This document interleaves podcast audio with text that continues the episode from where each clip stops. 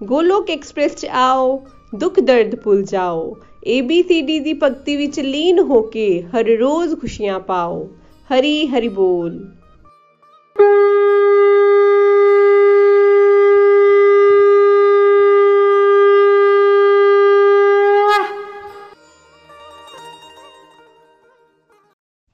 ਹਰੀ ਹਰੀ ਬੋਲ ਜੀ। ਓਮ ਨਮੋ ਭਗਵਤੇ ਵਾਸੁਦੇਵਾਏ। ਓਮ ਨਮੋ ਭਗਵਤੇ ਵਾਸੁਦੇਵਾਏ। ਸ਼੍ਰੀਮਦ ਭਗਵਤ ਗੀਤਾ ਦੀ ਜੈ।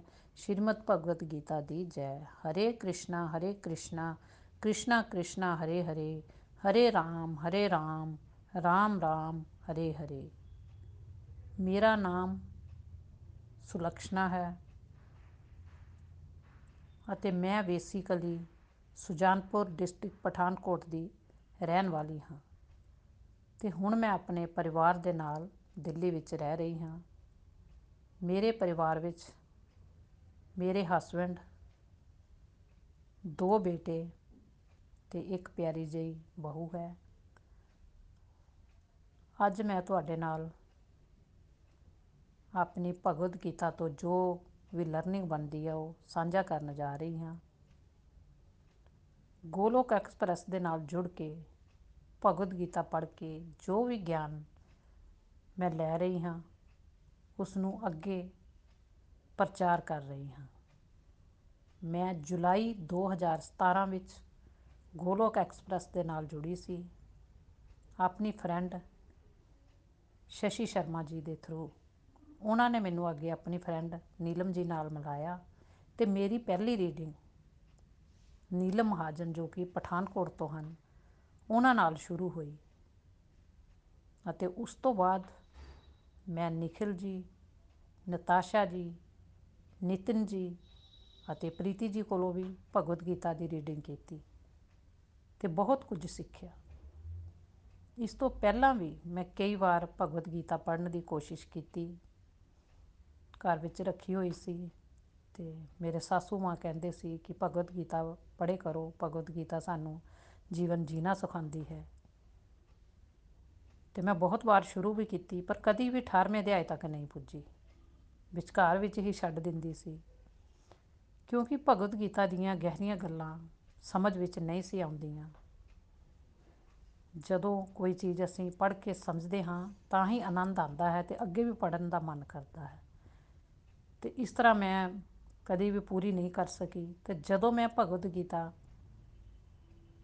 ਸਮਝ ਕੇ ਪੜ੍ਹਨ ਦੀ ਕੋਸ਼ਿਸ਼ ਕੀਤੀ ਤੇ ਉਸ ਉੱਤੇ ਅਮਲ ਵੀ ਕੀਤਾ, ਤਾਂ ਮੈਨੂੰ ਅੰਦਰੋਂ ਬਹੁਤ ਹੀ ਆਨੰਦ ਆਉਣ ਲੱਗਿਆ। ਕਿਉਂਕਿ ਸਮਝ ਕੇ ਪੜ੍ਹਨ ਲੱਗੀ ਤੇ ਇਸ ਤਰ੍ਹਾਂ ਪੜ੍ਹਦੇ ਹੋਏ ਮੈਨੂੰ 4 ਸਾਲ ਹੋ ਗਏ। ਤੇ ਹੁਣ ਤੱਕ ਮੈਂ ਜੋ ਕੁਝ ਵੀ ਸਿੱਖਿਆ, ਦੋਸਤੋ, ਅੱਜ ਮੈਂ ਤੁਹਾਡੇ ਨਾਲ ਸਾਂਝਾ ਕਰਨ ਜਾ ਰਹੀ ਹਾਂ। ਮੇਰੀ ਭਗਵਦ ਗੀਤਾ ਪੜ੍ਹ ਕੇ ਜੋ ਪਹਿਲੀ ਲਰਨਿੰਗ ਬਣੀ, ਸਭ ਤੋਂ ਪਹਿਲੇ ਤਾਂ ਮੈਂ ਇਹੀ ਸਿੱਖਿਆ ਕਿ ਮੈਂ ਸਰੀਰ ਨਹੀਂ, ਮੈਂ ਇੱਕ ਆਤਮਾ ਹਾਂ, ਕਿਉਂਕਿ ਮੈਂ ਹਮੇਸ਼ਾ ਹੀ ਆਪਣੇ ਆਪ ਨੂੰ ਇੱਕ ਸਰੀਰ ਸਮਝਦੀ ਰਹੀ ਤੇ ਇਸ ਦੀ ਦੇਖਭਾਲ ਕਰਦੀ ਰਹੀ। ਇਸ ਨੂੰ ਸਜਾਉਣ ਲਈ ਮਹਿੰਗੇ ਮਹਿੰਗੇ ਕੱਪੜੇ ਪਰਫਿਊਮ ਜਵੈਲਰੀ ਤੇ ਸਜਾਉਣ ਲਈ ਕਿੰਨਾ ਕੁਝ ਕਰਦੀ। ਤੇ ਸਰੀਰ ਨੂੰ ਰਿਸ਼ਟ ਪੁਸ਼ਟ ਰੱਖਣ ਲਈ ਵੀ ਸਵਾਦਿਸ਼ਟ ਭੋਜਨ ਬਣਾ ਕੇ ਖਾਂਦੇ ਅਸੀਂ। ਤੇ ਜਦ ਮੈਨੂੰ ਪਤਾ ਲੱਗਿਆ ਕਿ ਅਸੀਂ ਸਰੀਰ ਨਹੀਂ, ਅਸੀਂ ਇੱਕ ਆਤਮਾ ਆ, ਤੇ ਜਿਸ ਤਰ੍ਹਾਂ ਅਸੀਂ ਸਰੀਰ ਨੂੰ ਸਜਾਉਣ ਵਾਸਤੇ ਇੰਨਾ ਕੁਝ ਕਰਦੇ ਹਾਂ, ਤੇ ਸਾਨੂੰ ਆਪਣੀ ਆਤਮਾ ਨੂੰ ਸਜਾਉਣ ਲਈ ਵੀ ਸਤਸੰਗ, ਸਾਧਨਾ, ਸੇਵਾ ਕਰਨੀ ਚਾਹੀਦੀ ਹੈ। ਤਾਂ ਮੈਂ ਧਿਆਨ ਦੇਣਾ ਸ਼ੁਰੂ ਕੀਤਾ। ਮੈਂ ਇਹ ਵੀ ਸਿੱਖਿਆ ਕਿ ਸਾਨੂੰ ਸੁੱਖ ਦੁੱਖ ਵਿੱਚ ਵਿਚਲਿਤ ਨਹੀਂ ਹੋਣਾ ਚਾਹੀਦਾ। ਸੁੱਖ ਆਏ ਤਾਂ ਹਰੀ ਕਿਰਪਾ ਤੇ ਦੁੱਖ ਆਏ ਤਾਂ ਹਰੀ ਇੱਛਾ ਸਮਝ ਕੇ ਸਾਨੂੰ ਅੱਗੇ ਵਧਦੇ ਜਾਣਾ ਹੈ। ਆਪਣੇ ਕਰਮ ਕਰਦੇ ਜਾਣੇ ਹਨ ਤਾਂ ਅੰਦਰੋਂ ਸਾਨੂੰ ਭਗਵਾਨ ਨਾਲ ਜੁੜੇ ਰਹਿਣਾ ਚਾਹੀਦਾ ਹੈ। ਤੇ ਸੁੱਖ ਵਿੱਚ ਜ਼ਿਆਦਾ ਐਕਸਾਈਟਡ ਨਹੀਂ ਹੋਣਾ ਚਾਹੀਦਾ ਤੇ ਦੁੱਖ ਵਿੱਚ ਹਰ ਵੇਲੇ ਰੋਂਦੇ ਨਹੀਂ ਰਹਿਣਾ ਚਾਹੀਦਾ। ਭਗਵਦ ਗੀਤਾ ਪੜ੍ਹ ਕੇ ਮੈਂ ਸਿੱਖਿਆ ਕਿ ਸਾਨੂੰ ਕਸ਼ੂਏ ਦੀ ਤਰ੍ਹਾਂ ਬਣਨਾ ਹੈ।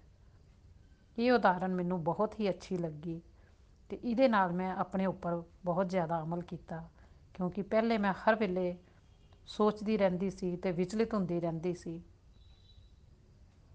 ਤੇ ਜਦੋਂ ਮੈਂ ਇਹ ਪੜਿਆ ਕਿ ਜਿਸ ਤਰ੍ਹਾਂ ਅਸੀਂ ਕਛੂਏ ਨੂੰ ਜਦੋਂ ਕਛੂਏ ਦੇ ਉੱਪਰ ਕੋਈ ਖਤਰਾ ਹੁੰਦਾ ਹੈ ਤਾਂ ਉਸ ਨੂੰ ਠੁੱਡ ਵੀ ਮਾਰੋ, ਪਰ ਉਹ ਪੱਥਰ ਬਣ ਜਾਂਦਾ ਹੈ, ਕਿਉਂਕਿ ਉਹ ਆਪਣੀ ਇੰਦਰੀਆਂ ਨੂੰ ਆਪਣੇ ਵਸ਼ ਵਿੱਚ ਕਰ ਲੈਂਦਾ ਹੈ।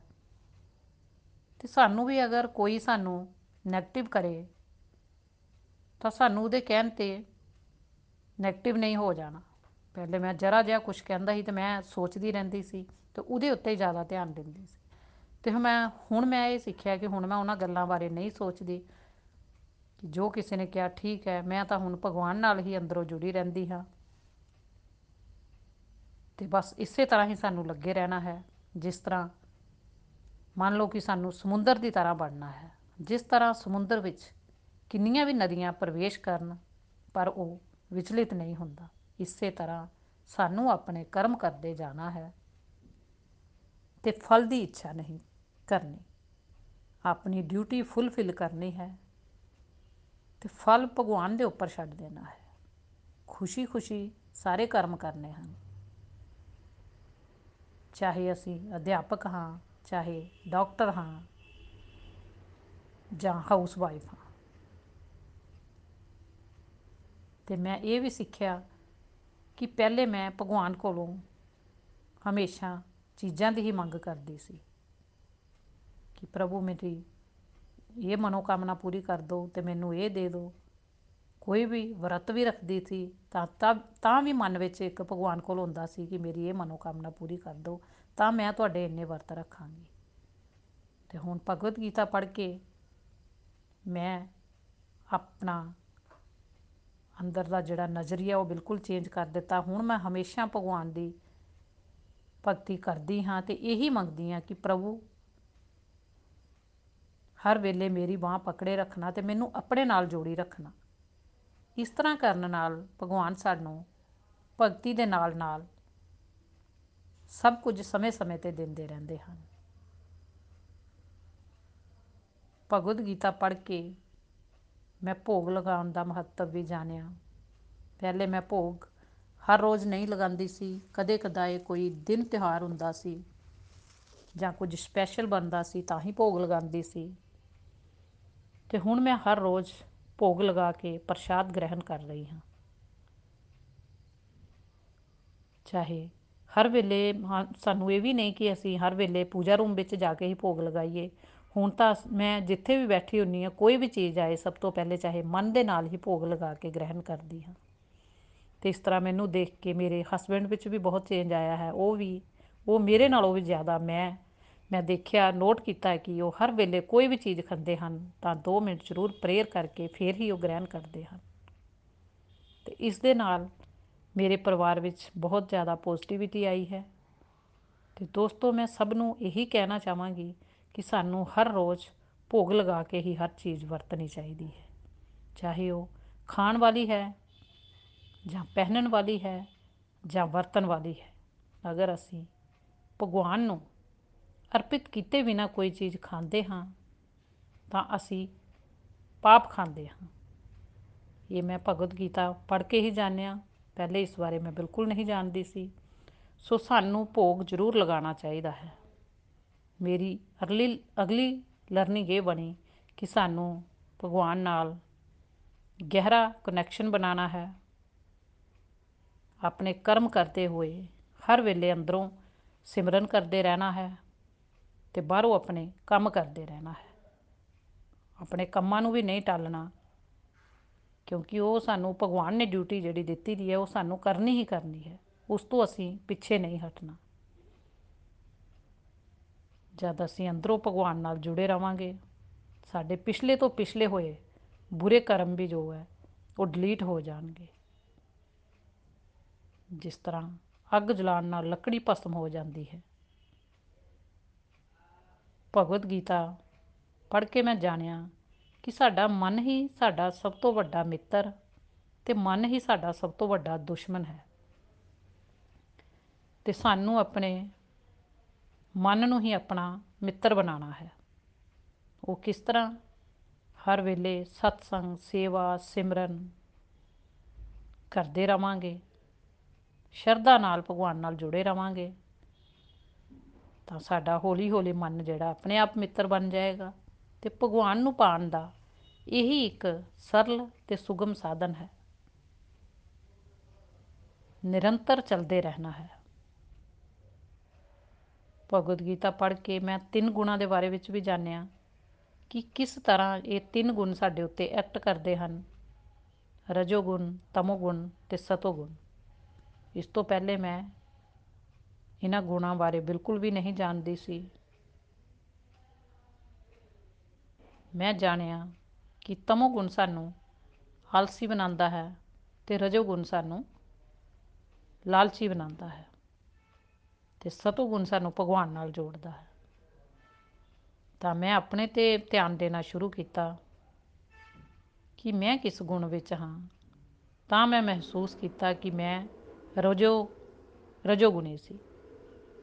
ਕਿਉਂਕਿ ਮੇਰੇ ਅੰਦਰ ਇੱਕ ਚੀਜ਼ਾਂ ਨੂੰ ਲੈ ਕੇ ਵੀ ਲਾਲਸਾ ਹੁੰਦੀ ਸੀ ਕਿ ਮੈਨੂੰ ਇਹ ਮਿਲ ਜਾਏ, ਇਹ ਮਿਲ ਜਾਏ। ਤੇ ਦੂਸਰਾ ਮੈਨੂੰ ਦੂਸਰਿਆਂ ਕੋਲੋਂ ਵੀ ਇਹ ਉਮੀਦ ਹੁੰਦੀ ਸੀ ਕਿ ਹਰ ਕੋਈ ਮੇਰੀ ਤਾਰੀਫ ਕਰੇ। ਤਾਂ ਮੈਂ ਹਮੇਸ਼ਾ ਦੂਸਰਿਆਂ ਨੂੰ ਖੁਸ਼ ਕਰਨ ਵਾਸਤੇ ਹੀ ਲੱਗੀ ਰਹਿੰਦੀ ਸੀ।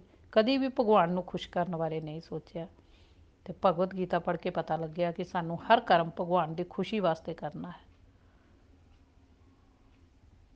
ਤੇ ਇਸ ਤਰ੍ਹਾਂ ਮੈਂ ਜਿਹੜਾ ਆਪਣਾ ਨਾਮ ਜਪ ਵਧਾਇਆ ਤੇ ਆਪਣੇ ਤੇ ਧਿਆਨ ਦੇਣਾ ਸ਼ੁਰੂ ਕੀਤਾ, ਤਾਂ ਮੈਂ ਰਜੋ ਗੁਣ ਤੋਂ ਸਤੋ ਗੁਣ ਵੱਲ ਜਾਣ ਦੀ ਕੋਸ਼ਿਸ਼ ਕੀਤੀ। ਤੇ ਹੁਣ ਮੈਂ ਸਰੀਰ ਨਾਲ ਕਰਮ ਕਰਦੀ ਆ ਤੇ ਅੰਦਰੋਂ ਹਰ ਵੇਲੇ ਮੇਰੇ ਸਿਮਰਨ ਚੱਲਦਾ ਰਹਿੰਦਾ ਹੈ। ਤੇ ਇਸ ਤਰ੍ਹਾਂ ਮੈਂ ਮੇਰੇ ਅੰਦਰ ਜਿਹੜੀ ਬਹੁਤ ਜ਼ਿਆਦਾ 네ਗੇਟਿਵਿਟੀ ਸੀ ਉਹ ਬਿਲਕੁਲ ਨਹੀਂ ਰਹੀ ਉਹ ਬਿਲਕੁਲ ਵੀ ਮੈਨੂੰ ਪਿਛਲੀਆਂ ਗੱਲਾਂ ਜਿਹੜੀਆਂ ਹੁਣ ਯਾਦ ਨਹੀਂ ਆਉਂਦੀਆਂ ਇਦਾਂ ਹਰ ਵੇਲੇ ਮੈਨੂੰ ਜੋ ਵੀ ਮੈਨੂੰ ਕਿਸੇ ਨੇ ਕਿਹਾ ਉਹ ਮੇਰੇ ਮਨ ਵਿੱਚ ਚੱਲਦਾ ਰਹਿੰਦਾ ਸੀ ਹੁਣ ਤਾਂ ਹਰ ਵੇਲੇ ਹਰੇ ਕ੍ਰਿਸ਼ਨਾ ਹੀ ਅੰਦਰ ਚੱਲਦਾ ਰਹਿੰਦਾ ਹੈ ਕਿਸੇ ਟਾਈਮ ਜਦ ਦਿਮਾਗ ਸੇ ਨਿਕਲ ਵੀ ਜਾਏ तो इस तरह लगता है कि हरे कृष्णा हरे कृष्णा कृष्णा कृष्णा हरे हरे दी आवाज़ गूंज रही है ਮੰਨ ਲਓ ਕਿ ਸਾਡੇ ਸਰੀਰ ਵਿੱਚੋਂ ਹੀ ਜਿਸ ਤਰ੍ਹਾਂ ਵਾਈਬ੍ਰੇਸ਼ਨ ਹਰੇ ਕ੍ਰਿਸ਼ਨਾ ਦੀ ਨਿਕਲ ਰਹੀ ਹੈ। ਤੇ ਭਗਵਦ ਗੀਤਾ ਪੜ੍ਹ ਕੇ ਮੈਂ ਇਹ ਵੀ ਜਾਣਿਆ ਕਿ ਕੰਮ, ਕ੍ਰੋਧ, ਲੋਭ ਇਹ ਨਰਕ ਦੇ ਤਿੰਨ ਦਰਵਾਜ਼ੇ ਹਨ।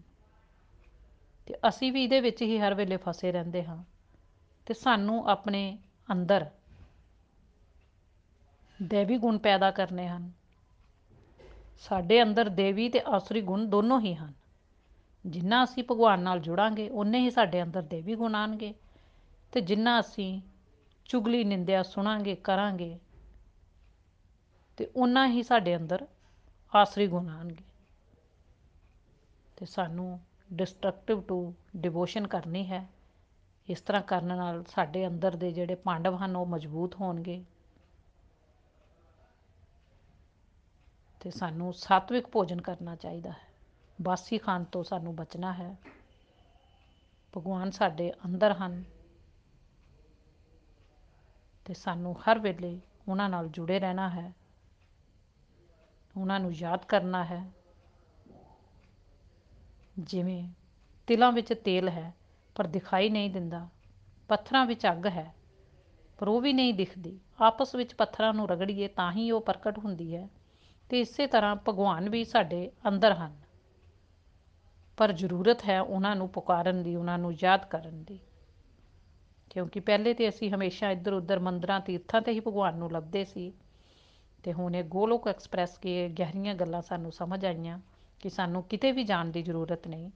ਉਹ ਸਾਡੇ ਅੰਦਰ ਹੀ ਬੈਠੇ ਹਨ ਤੇ ਸਾਨੂੰ ਆਪਣੇ ਡਿਊਟੀ ਕੋਲੋਂ ਜੀ ਨਹੀਂ ਚੁਰਾਉਂਦੇ ਹੋਏ ਹਰ ਵੇਲੇ ਉਹਨਾਂ ਨੂੰ ਅੰਦਰੋਂ ਯਾਦ ਕਰਦੇ ਰਹਿਣਾ ਹੈ ਤੇ ਉਹ ਹਰ ਵੇਲੇ ਸਾਡੇ ਅੰਗ ਸੰਗ ਹਨ।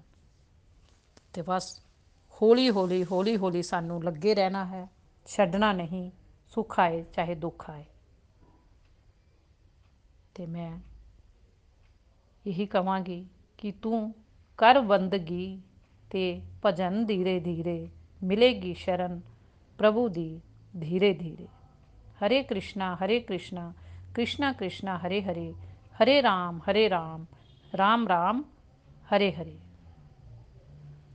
ਤੇ ਮੈਂ ਨਿਖਿਲ ਜੀ, ਨਿਤਿਨ ਜੀ, ਪ੍ਰੀਤੀ ਜੀ, ਨਿਮਸ਼ ਜੀ ਦਾ, ਨੀਲਮ ਜੀ ਦਾ ਤਹਿ ਦਿਲ ਤੋਂ ਧੰਨਵਾਦ ਕਰਦੀ ਹਾਂ, ਜਿਨ੍ਹਾਂ ਨੇ ਸਾਨੂੰ ਇੰਨਾ ਸੋਹਣਾ ਪਲੇਟਫਾਰਮ ਦਿੱਤਾ। ਹਰੀ ਹਰੀ ਬੋਲ, ਹਰੀ ਹਰੀ ਬੋਲ। ਗੋਲੋਕ ਐਕਸਪ੍ਰੈਸ ਦੇ ਨਾਲ ਜੁੜਨ ਲਈ ਤੁਸੀਂ ਸਾਡੇ ਈਮੇਲ ਐਡਰੈਸ info@golokexpress.org ਦੇ ਰਾਹੀਂ ਸੰਪਰਕ ਕਰ ਸਕਦੇ ਹੋ, ਜਾਂ ਸਾਡੇ WhatsApp ਜਾਂ ਟੈਲੀਗ੍ਰਾਮ ਨੰਬਰ 7018026821 ਨਾਲ ਵੀ ਜੁੜ ਸਕਦੇ ਹੋ। ਤੁਸੀਂ ਸਾਡੇ ਨਾਲ ਫੇਸਬੁੱਕ ਪੇਜ ਜਾਂ YouTube ਚੈਨਲ ਦੇ ਰਾਹੀਂ ਵੀ ਜੁੜ ਸਕਦੇ ਹੋ। ਹਰੀ ਹਰੀ ਬੋਲ।